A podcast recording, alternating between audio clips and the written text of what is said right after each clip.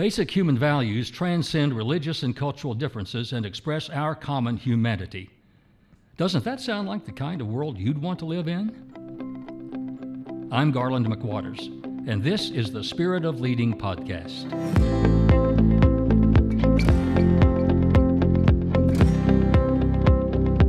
In this episode of the Spirit of Leading podcast, we get to hear from the person who, as its principal, led Muskogee High School to become the first school in Oklahoma to be named both a state and national school of character. Since then, Dewayne Pemberton retired from public education after 36 years as a teacher, a coach, and a school administrator. And in 2016, he was elected to the state senate to represent District 9, covering portions of Muskogee and Cherokee counties. Senator Pemberton, welcome to the Spirit of Leading podcast. Thank you very much. Happy to be here. Well, I'm delighted that you took time off uh, from uh, your committee meetings and everything today to spend a few minutes with me. And uh, I want to talk about some things that you were doing back when you were a principal in, uh, in uh, Muskogee, uh, particularly as relates to the Oklahoma Character .com or .org, I guess, program, and what that meant to the high school there, and how it's been a, become a part of your life. Now, into introduction, you might recognize some of what I said. I quoted from a a, a, publication called The 11 Principles of Character Education, published by uh, Character.org, yes. which is a national organization devoted to fostering some character education in communities. Somewhere along the way, you kind of became a true believer in that movement, and now you serve on the board of directors for OK Character, OklahomaCharacter.org. What was that moment when you discovered or found OK Character, and, and how did you learn about it? Well, I'll be honest with you. I started my administrative career in 1989 at Hilldale Public Schools, which is a suburban school district on the south side of Muskogee. Spent 18 years there as high school principal, and then I was hired as the principal of Muskogee High School in 2007 and was brought in primarily as a change agent. And when you're a change agent, that school district had not been very successful academically, cultural problems, you know, high high uh, poverty school district, high minority, mm-hmm. a lot of issues, uh, and they brought me in because I had been very successful at Hilldale, which was a suburban school district, but uh, we had a very high profile school district, very successful, and wanted to kind of turn things around. So as it came into Muskogee, uh, I, I became looking for ways to change the culture. And that's really mm-hmm. what you have to do is change the culture in order to get buy-in from all the kids and the teachers. I think mm-hmm. people need to realize you got to get your whole community, your educators, your assistants, your custodians, uh, everyone that's involved in that school has to have buy-in in order to make change. Mm-hmm. Uh, and one of the individuals that I worked with there was uh, Madison Tomlinson, who is now the director of OklahomaCharacter.org. And at that time, Madison was not affiliated, but at the same time, he'd always been a cult, basically a guy that really believed strongly in character education. Really, we started visiting a little bit about how do we change the culture? Where do we start? And we took those 11 principles and decided we were going to try to incorporate those 11 principles at Muskogee High School and begin to start on basic character traits and we started with a touchstone, and the touchstone was the Rougher Road, which Muskogee High School are the Roughers. And we had a road that runs right in front of Muskogee High School, and it's known as Rougher mm-hmm. Road. Well, road is R O A D. So we had the kids all come to the, to the cafeteria. We had two lunches, and we basically threw out some different character traits and talked to them about that, and had the kids actually select the character traits that they wanted to focus on the first year that we began to work down this character trail. And uh, it happened to come out to ROAD, which was Respect, Opportunity, Achievement, Determination, mm-hmm. and it worked out perfectly. So that became our touchstone.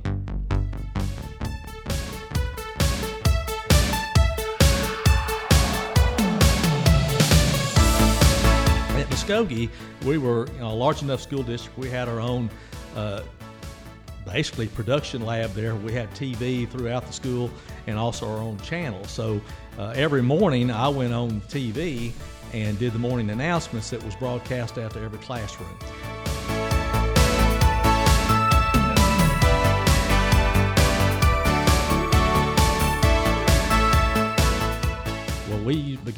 That to focus on the road. And every Mm-hmm. day we'd start out with, and, you know, to end our broadcast with, you know, get on the road to success, respect, opportunity, achievement, determination, the rougher road. Right. And then we began to build videos on top of that. And we started out with basic stuff like just manners, Mm-hmm. holding the door for people. And we'd do a video with kids holding the door for teachers and other students and saying thank you. Uh, appreciate it. And those are things that we weren't doing at Muskogee. I mean, kids would just walk by you and just not even look at you, don't want to open the door. So we basically started with the simplest things and just trying to build those basic character traits, respecting others. We started with the respect part, and then we went on to the others, which built into basically test taking skills and trying to get those test scores up. And we did that for two years.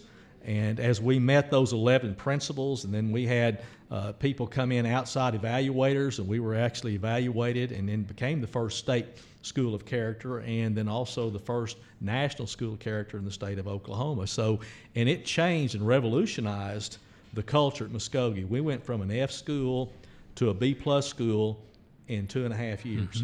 Test scores ex- just went up. The kids became more focused on each other and the integrity and the respect for others and the teachers brought our discipline scores i mean our disciplinary infractions way down our suspension rates dropped everything that you wanted to happen character was the motivator it was the transformational part of it that transformed the school district and the school system so much so that there are three more schools in Muskogee Public Schools now that are state and national schools of character. Tony Goetz, uh, the Sadler Arts Academy.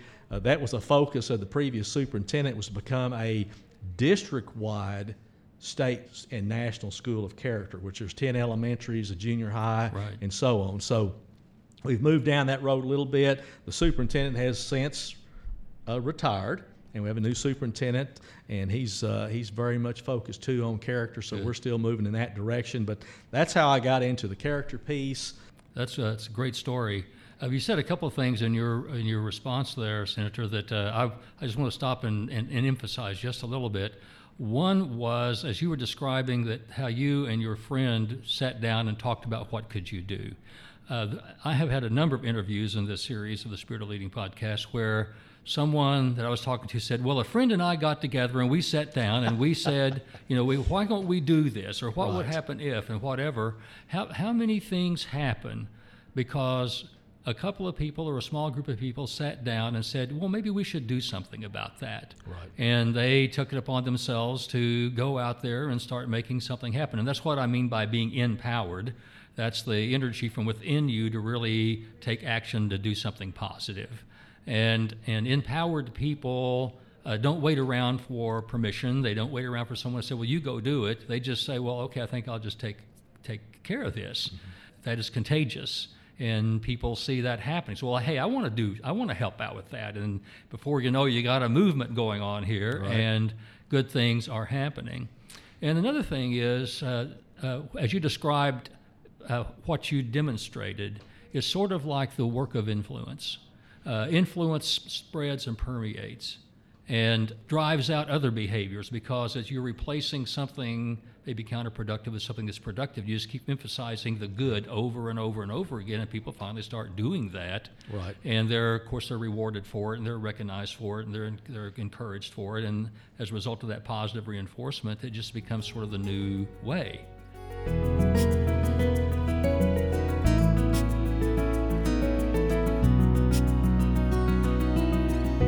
About the students, though. I'm really interested in in how they reacted to this because you know, I mean, teenagers, right? Right. They kind of got their own. They're in their own little space. Right. What did it take for them to to really get that this was something that you wanted them to do, and it wasn't just something you're doing to them?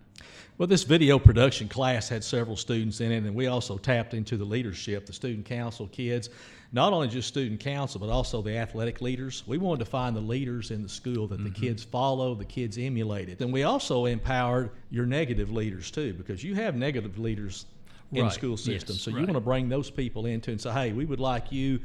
You influence a lot of young another students in in the population. We would like you to work towards this goal. So what we did is we brought those kids in to the production studio and we began making these little simple minute, two minute videos. And then we started producing and broadcasting those every morning out. Like I said, the just opening the door video where people open the door and say thank you. We found those leaders in the population that others looked up to, and we empowered those kids and brought them up to a point to where they knew that they were going to be on stage and they were going to be empowered to do something positive. So it put them on the bubble too to make sure that they that they followed through with those types of things. And it just it just continued to grow. And then the teachers we did videos for the teachers.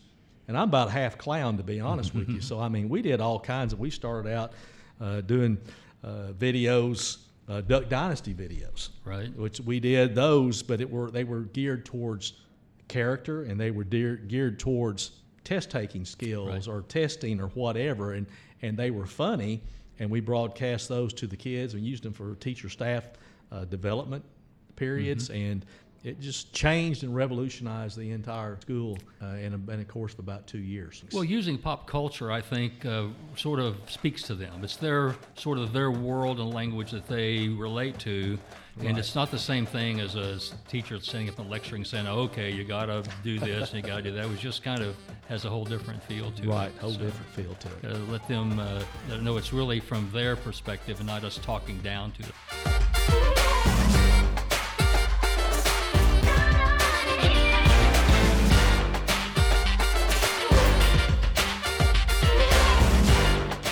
I'm, I'm a little bit interested in uh, the work that you uh, did with young people who may have been sort of bent toward what we call some of the negative behaviors. Correct. Uh, not that they're bad kids, but No. they act out in certain ways, and you know we all do that. Uh, uh, what was was it hard to get to them, or did they seem to really kind of get it, and they they, they made that decision on their own to to to engage? I mean, what's that story? basically, you know, there's not really bad kids, Right. but there are kids for whatever reason they realize that they're leaders, but sometimes they'll just take that other route a little Right. bit. So we got them in the workplace too. Yeah, so got- I know we got them everywhere, but uh, if you can channel them, what we were able to do is is select some of those that that some of the teachers and staff had relationships with, Right. And in some rooms, classes they were really good because they liked the teacher and they Right. worked with them. But in other classes, maybe they weren't. We selected those kids, got those teachers involved that had relationships with them. And were able to use them to uh, to touch base with other kids that maybe had taken a wrong turn or they were looking the wrong direction and it it took some time but i think that they liked the fact that they were empowered and that we thought enough of them that they were important enough to the culture that we wanted them to come in and help us change it. So uh, i mean when someone comes to you and says hey you're important. You're important to me. You're important to this school. You're important to this community and you can make an impact and change this school then they realize it pumps them up because a lot of these kids are kids that have never had that. They haven't had a parental, you know, they don't have much parental support, or they don't have anyone that's really said, you know, you're, you can do this.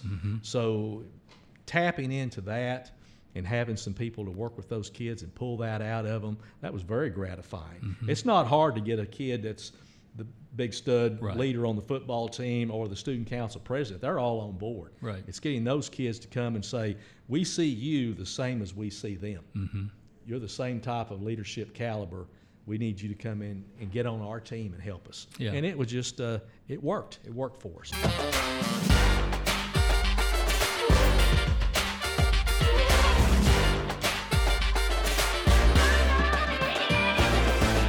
Well, that's uh, really an encouraging story. I think that's uh, something that that uh, resonates at all levels, you know, in business and industry as well. Because I mean, as a consultant and freelance trainer, I'm out in industry all the time, and I hear stories about the, the person who's always sort of the counterculture sort of guy, you know, or the Right. girl or lady. So we call them insubordinate. That's the word that we use uh, in in, Right, in that world.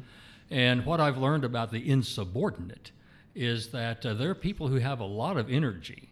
Uh, they have a lot of creative mind. I mean, they're smart people and they're creative, many of them, and they're connected and they have a following. And when you get to know that person, listen to their story, a lot of their what we call their insubordination or comes from from a past of some sort of uh, feeling uh, disrespected some way or overlooked or talked down to or uh, disaffiliated somehow and so they're acting that out And it's been my experience that if you find what that is and you're able to connect with it and turn it, a lot of time you get that person back on your side. And uh, they become your heart and soul people again. Because you have your heart and soul people who just want to do everything and do, you know, you, know, you got those. But then the, I think the, the, uh, the insubordinate's almost the same kind of personality, but they've just been turned some way. They've been Correct. turned off, you know, and they're just acting out.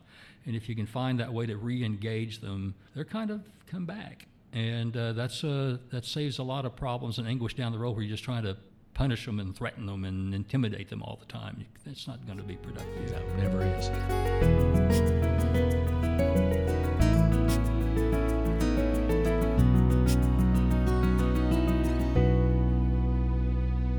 Reflecting back on that time, uh, when you were when this was developing, how would you say you changed? How did that affect you personally? Uh, It made me a better person for sure because I had to think outside the box and I had to had to really drill down into it and work hard with the individuals and uh, it makes you take a different perspective basically of education. You know, a lot of times it can get really black and white in education. You know, here's the rules and regulations and the bell rings and you just move on and you just expect a lot of people just expect things to flow a certain direction. But when you're trying to change a culture, then you really have to to find out what it takes to touch people's hearts and their minds and to get them to actually change because they have to change uh, the person that they are in order to move that direction. So it took a lot of hard work. You know, looking back on it now, you know, it's amazing what we were able to accomplish, but we got the buy-in from the staff. And, and when you're talking about, you know, uh, people that aren't on board. You know, when you got a hundred, I had a hundred teachers on my staff at Muskogee High School. They're not all bought in either. So I mm-hmm. mean, changing some of those personalities, or I would say insubordinates. They say, "Well, I've had five different principals. I've been doing this 25 years. You're not going to change this. This is the way the culture is." To bring them along and show them, yes, we can, but I need you to help. Right. I need you because every one of those people touches other people, and some of them have a following of teachers Sure. and staff there too. So it wasn't just about bringing the kids along; it was about bringing the teachers along, and it's also empowered your support staff members, your cafeteria workers, and your custodians, and those people, and your librarians that worked with people to show them that they were important in this. So it's a total community, school community effort. So it, I think it made me obviously a better person, and also made me understand just how important character education is because I had never actually in, implemented a character education program at my previous school or my other 18 years.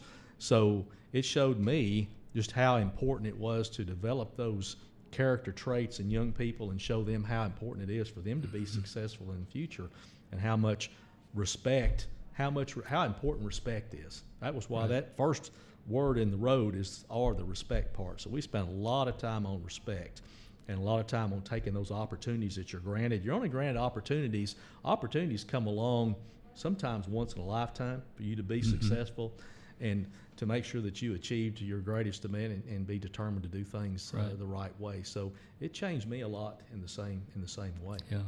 Well, I think uh, experiences like that really shape us all in some ways, and because we're going through it, we don't realize always how we and ourselves are being affected by the thing we're actually doing. Right, So, right. so it's uh, it's really kind of a positive uh, that we have going for us, and maybe sometimes we overlook. In the uh, 11 base, the principles or whatever that uh, that uh, the character principles, uh, principle four says, uh, the school creates a caring community. One of the differences in the Gen Z population, which uh, was born basically between 95 and 2012, is that uh, they were born into a time where all they really know from what they see and hear around them is uh, this sort of tribalism and divisiveness kind of thing. I, I mean, I'm a boomer and I grew up, you know, let's help each other and, you know, Right. kumbaya and all that kind of stuff. And even as a millennial, I related really well to them because they were sort of into that. And, uh, and so, but, but our young people now, they really haven't seen that. What they've seen is uh, you know, us versus them and that kind of stuff, a mentality where there's a lot of political and social uh, uh, division, which is their normal. Uh, how do you think character education can help us to sort of break through that and get back to reestablishing what I might call a little bit more of a civil society where people uh, look for ways to cooperate and collaborate rather than just to be button heads all the time? Right. Well, you know, the young kids nowadays, a lot of it's impersonal because social media is so strong. I mean, they Sure. don't interact with other people; they interact with a cell phone or an iPad, or uh, they're playing video games. So, I mean, it's real difficult sometimes for them to sit down, and they don't like to talk on the phone. I mean, they don't, you know, they don't, they just want text, quick text, Right. and get it over with. So, you know, we dealt with all that because the social media was big at that time too. But it's, I think it's that's the toughest thing to deal with because they're not used to. When I grew up, you know, you go over and see your neighbors or go eat with them, or you sit on the front porch and the family would come and people next door and you'd sit and talk and play music or whatever. But uh, now people go in their homes and they don't talk to anybody. They don't even know who lives next door to them. I mean, it's it's different. The culture's different. But I think character education kind of uh, brings some of that out in us, and I think it's still that respect part of it. You know, to respect and your neighbors and your friends, and begin to open up to other people and show that that those character traits are important in order for you to be successful. Yeah. Because my success is not based on just me up here at the state capitol. It's based on the 151 legislators, House and Senate members, for us to sit down and have conversations. And as you'd said earlier, there's 151 different ideas when it comes to any one topic here. So if you're not willing to sit down and communicate and uh, be respectful to others and listen to what they have to say and be open to it, uh, you're not going to be very successful up here. And that's what we try to impart with character education to the kids: respect other people, respect their opinions. And we don't see a lot of that on TV nowadays, Right. especially in the political arena. A lot of times, or at least that's what we see on the media, is that we don't respect Sure. others' opinions, and my opinion's the only one that counts. So I think that character education, uh, dr- drilling down into that, helps those individuals and those kids and teachers all understand that uh, we have to work together, and uh, we're here to in order to move this state and this country along and be more positive and and grow it. Then we're going to have to work together to get that done. Going back to, uh, you know, thinking about your career and you finish, uh, you finish a successful career where you've been recognized for all of your accomplishments, you know, as a, as a school administrator and character and so forth. Uh, why did you decide to, uh, to seek public office? Why made you want to kind of get in this uh, part of uh, part of the action? being in the business as long as I was and as a building principal for 26 years and seeing my budgets shrink and shrink and shrink and seeing it make it being harder and harder to get the dollars that we needed to uh, to fund our classrooms and buy textbooks and get money in our science labs and you know over the years and then talked repeatedly to my representatives and my senator at that time and say hey, when are we going to fund education? I mean, we're not funding at the level that we need to for our kids to be successful. And I was always a believer that uh, education is the foundation of economic development and growth in every area. And if you don't have a strong foundation, you know, you build your house on sand, it's not going to be very good, as the old saying goes. We need a strong foundation. And I kept getting the runaround. Well, you know, I'm not on that committee. I'm not on the appropriations committee. I'm not on the education committee. Not my table. It's not my table. Well, I mean, you can get tableized up here if you want to, if you want to call it that or whatever. But the bottom line is, you're my representative, you're my senator. I have a concern. I'm a constituent. I represent 16, 1,800 individuals here at this school, adults and students, and you're not meeting my needs. So. Uh, I was getting long in the tooth in education anyhow. I put in 36 years. Uh, my my predecessor, Earl Garrison, I had I'd known Earl for several years. He was superintendent at at uh, Fort Gibson Public Schools and also Indian Capital Technology Center. Earl was terming out, and I said, you know, I'm tired of the runaround. Maybe I can make some things happen. And I'd been approached uh, previously by the party to, to run. I finally decided maybe I can do something at a larger scale that would affect not only Muskogee but also affect the state of Oklahoma. So that's what got me into uh, to politics, and I ran as a non-politician, which everybody says, "Oh, you're a polit." Everybody's a politician. Well, you are, but then uh, I'm not here to push a political agenda. I'm here for what's best for Oklahoma and what's best for my district and the state all over. So uh, it's it's been interesting. It's different. It's not a lot different than being a high school principal. There's conflict resolution and communication skills and working with people and building relationships. It's all about relationship Right. building up here. Right.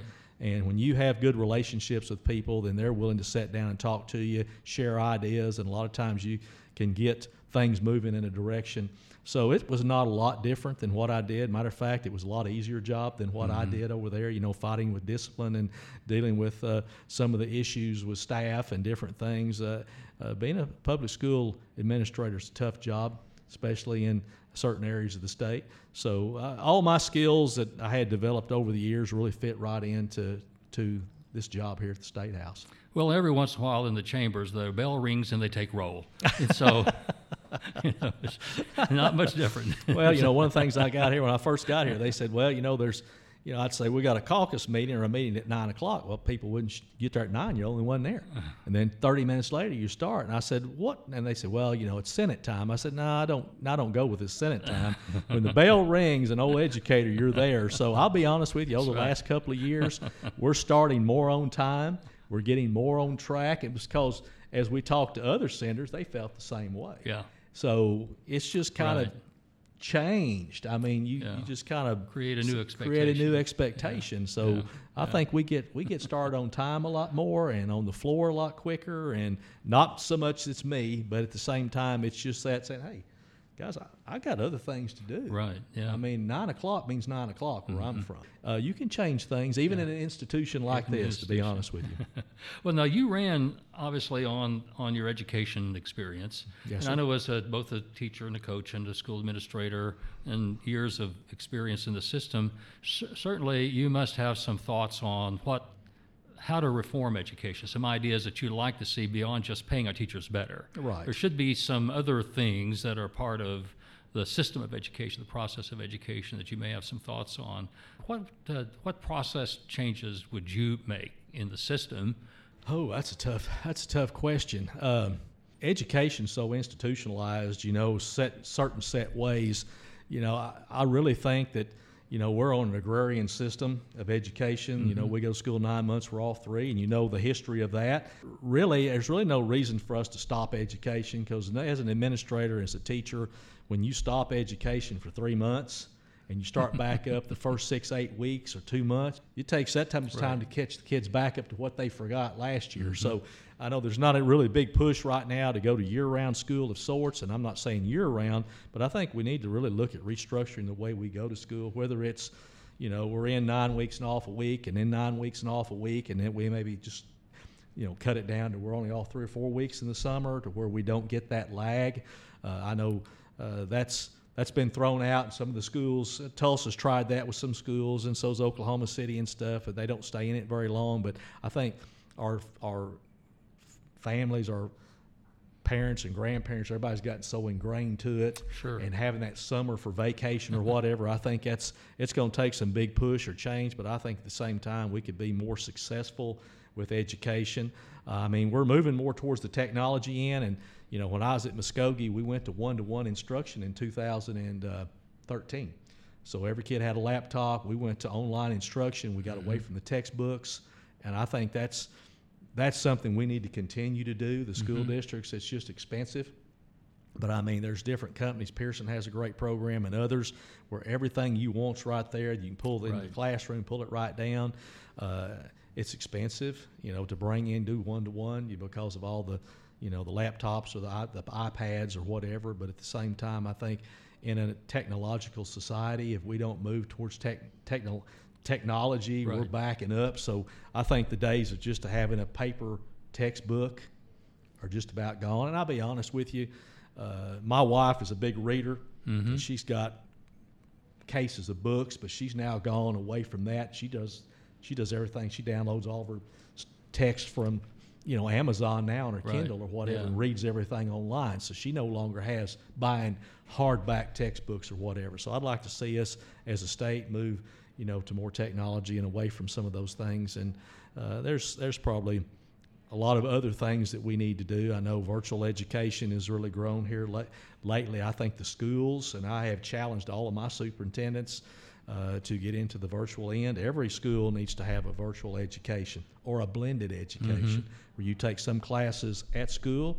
You take some classes online. You may only come to school for two hours a day. You may be able to do some here, some there, and still have the benefits of athletics and band and uh, course or whatever you Right. have. So I don't want to disband public education by no means, but the, the days of riding the bus and getting off at eight, getting back on at four, I think you're going to see the, that change uh, the structure as time goes along. Well, it's really exciting to think about the possibilities because uh, the technology does give us a lot of new ways to deliver content. Right. And as a trainer myself. I I go out into a company and I have person-to-person classes, but they also do get information other ways. I mean, I'm the same way. Like I'm always online trying to learn something, and uh, and and I realize that you can give people content information, give them facts and scenarios and things like that, and then that frees you up with time when you have face to face to do something different. So you're not lecturing.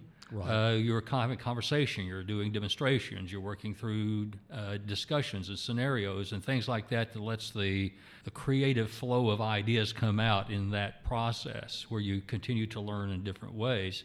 I don't have a problem with getting a lot of content online. And I would think that in public schools, a lot of it is content delivery. Right. You know, then, and, and if you don't spend time, uh, class time with content delivery, uh, that also gives you more time for thing, other things like the arts or something else that you could do in the school day. So I just think there's a lot of There's a great of ideas out there, and I hope that we're smart enough to really try that.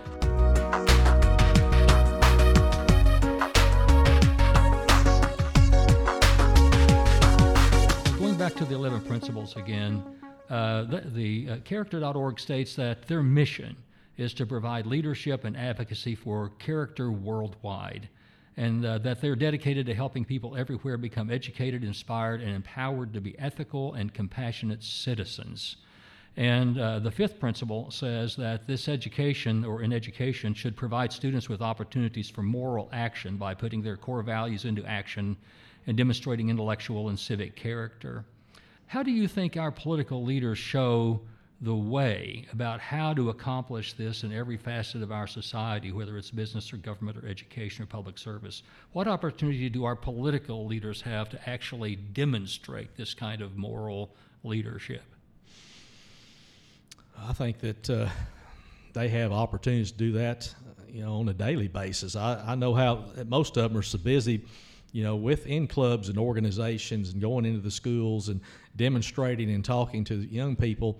I think that uh, those those things are taking place, or if they're not taking place as much as they should, they the opportunities are there, you know, for them to show when they get on in a media situation like this or on TV or whatever that medium might be, that they demonstrate uh, ethical behavior and and uh, moral character, and that they don't fear being able to to state their belief structures and then push those things out.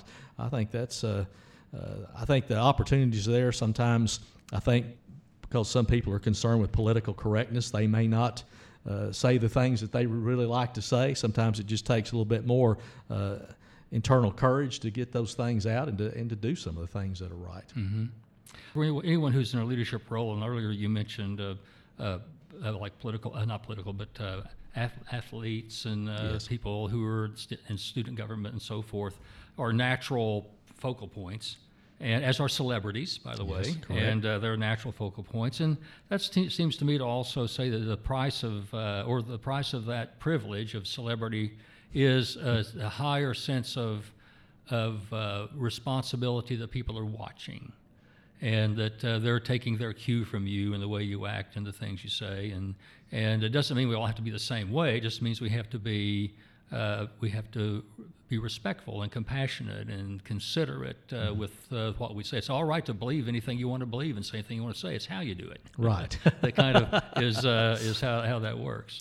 Uh, one last question: Your best piece of advice to young people.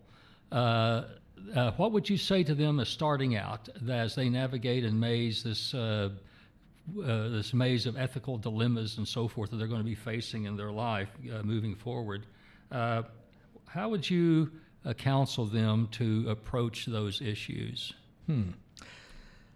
Probably one of the simplest ways to do that, I was told years ago, was you know, anytime you're contemplating doing anything or saying anything, just just always think about is that something that you would want your mother to know that you were going to say or do? And I mean, that's really the bottom line is we have to internalize what we do, and if it's something that you're that you would be proud to let your mother or father know that you were going to be a, uh, attempting or doing or whatever, then uh, then go ahead with it. If you think mom really wouldn't like this, mm-hmm. maybe you need to reconsider uh, and think a little bit about uh, your character in that situation or uh, how you're going to handle your life. That's a pretty simple way of saying it, but it's it's always it's it's a it's an old an old adage I think that still holds true. Good advice. Well, listen, thank you so much, Senator Pemberton, for uh, taking time to talk to us on the Spirit of Leading podcast. And I want to wish you well in your endeavors to get more money for public education and things of that nature. Continue to work on that for sure. And also to encourage you to uh, continue to uh, give your time and, and, uh, and passion to the character movement in the state of Oklahoma. Okay, well, thank you very much. I've, I've really enjoyed it. And character ed means a lot to me. Public education means a lot to me. And uh, we'll continue to forge forward and work hard for that. Thank you. Senator, State Senator Dewayne Pemberton, Senate, Senate District 9 from Muskogee. And uh, what's the other county? Cherokee County. Cherokee County, Cherokee Muskogee County. and Cherokee counties. Uh, we appreciate your service in public education and also your passion for building character in our young people and the next generation of leaders. Okay, thank you very much. Well, that's it for this installment of The Spirit of Leading, and I want to thank you for listening. I also encourage you to recognize and appreciate anyone who demonstrates the spirit of leading at work and in the community. When you join in with the Empowered, you'll get a notification of my latest podcast or the latest posts in my weekly Empowering Thoughts podcast series. Please share this podcast with your friends and colleagues. And until next time, I urge you to live empowered each and every day and unleash your creative energy to encourage the spirit, enliven the heart, enlighten the mind, and enlarge the expectations of living in yourself and in others. I'm Garland McWaters.